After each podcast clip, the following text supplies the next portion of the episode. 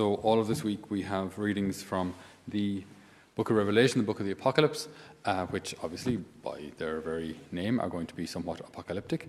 Uh, so, the end times and how this, these cosmic battles play out. Uh, so, that's what our reading today is describing.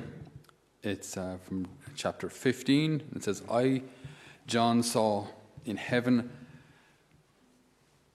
a great and wonderful sign. Seven angels bringing the seven plagues that are the last of all because they exhaust the anger of God. Okay, this is the bit I like though. Uh, I seemed to see a glass lake suffused with fire, and standing by the lake of glass, those who had fought against the beast and won. Uh, we, I grew up on a farm, and we had a Rottweiler, and our Rottweiler was really, really nice when he was let out when he was allowed to roam around the place, he'd go for his little his business uh, up against the various car wheels. Uh, and he was friendly out, not a problem. We could play ball. Uh, there are pictures of us when we were like four and five years of age, and the dog would be as tall as us. Like, and he's a Rottweiler with his big Rottweiler face. And uh, but there was never a problem, no problem at all.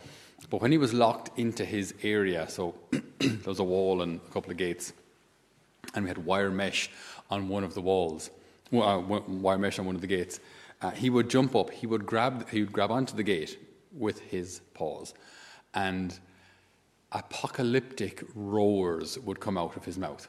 So if you came into the yard, he'd grab the gate, and it sounded like a T Rex was about to be released, right?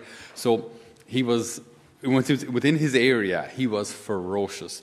Now, one particular morning, uh, I'm not quite sure why, but a local farmer decided to go for a little wander around our yards.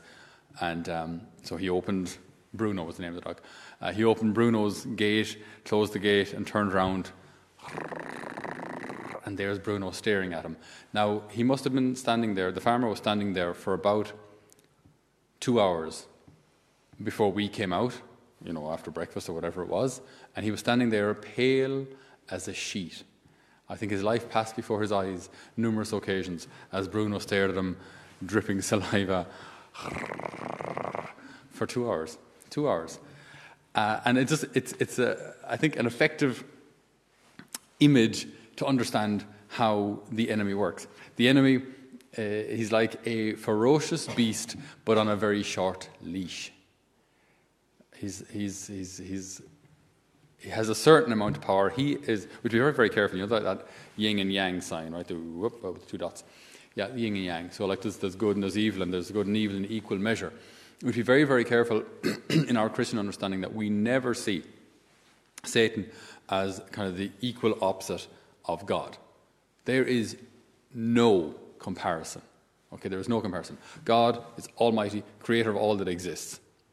And then there's the little toddler of, of, of Satan down here. Like there's, there is no comparison. He's not balancing out God or anything like that. There is no comparison. Okay, so uh, Satan exists. Yes, he has a certain amount of power. He's quite a powerful angel, but an angel, a creature, nonetheless. So when we hear then about the fact that uh, he's going to be defeated, he knows that too. He knows that he's, he's read the Bible, by the way. Satan has read the Bible. He knows it quite well. Uh, so he actually knows he's going to be defeated but his pride will not allow him, could not allow him to change his mind. As in, the decision he made to rebel against God because of his proximity to God, because he knows God far better than we do, his, the decision to rebel against God was made forever. So, just to remind us, like when we hear the victory uh, over this beast, right? So, John sees the lake, and there there's a crowd of people on the lake, those who fought against the beast and won. And just to be reminded of what that beast is, I saw a great sign in heaven a woman clothed with the sun and the moon under her feet, and on her head a crown of twelve stars. She was with child and cried aloud in the pangs of birth. And another sign appeared in heaven Behold, a red dragon with seven heads and ten horns, and had seven diadems upon his heads. His tail swept down a third of the stars from heaven, they're the angels, and cast them to the earth. And the dragon stood before the woman who was about to bear a child, that he might devour her child when she brought it forth. See, also, like, the link there between infanticide and evil.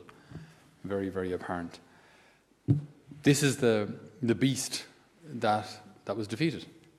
You know, so uh, St. Michael the Archangel uh, de- declares war on the beast, does defeat him, but we're, we're on this battlefield with him.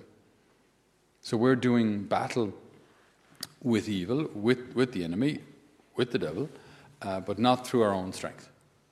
Uh, there's a, a, movie out there as well for those of you who are a little younger called Shazam, where this quasi superhero type guy has to do battle against various vices. But the problem is, he does battle against, from, problem from my perspective, or from a theological perspective, is that he does battle with these vices with his fists, right? So he takes on lust, bang, bang. Like, that's not really the way it works.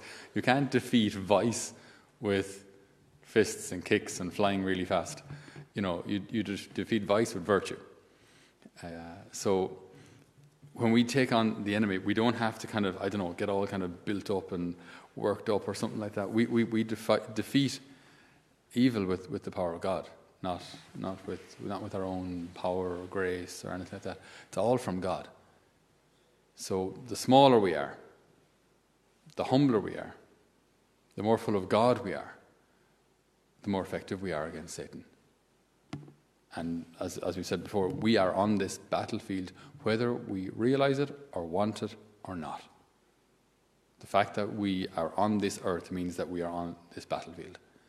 So we're, we're engaged in the battle whether we like it or not. And we can pretend that everything is okay and stick our heads in the sand, but I mean, the battle is still raging around us and we can still get shot.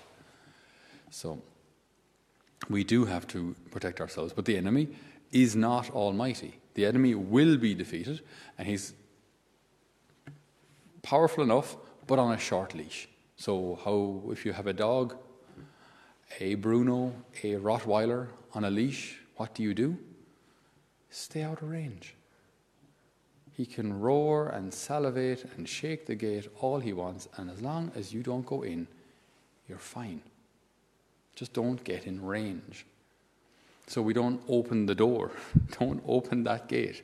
Don't open the, the, the, the, the windows and doors of your heart to sin, to vice, to, to anger, to pornography, to uh, lack of forgiveness, to hatred, to jealousy of your neighbor who's bigger, better, faster, smarter, more land, better house, better car, whatever, all those kind of things. Just to not open our, no, don't open the windows and doors of our heart to, to those kind of vices that allow him in.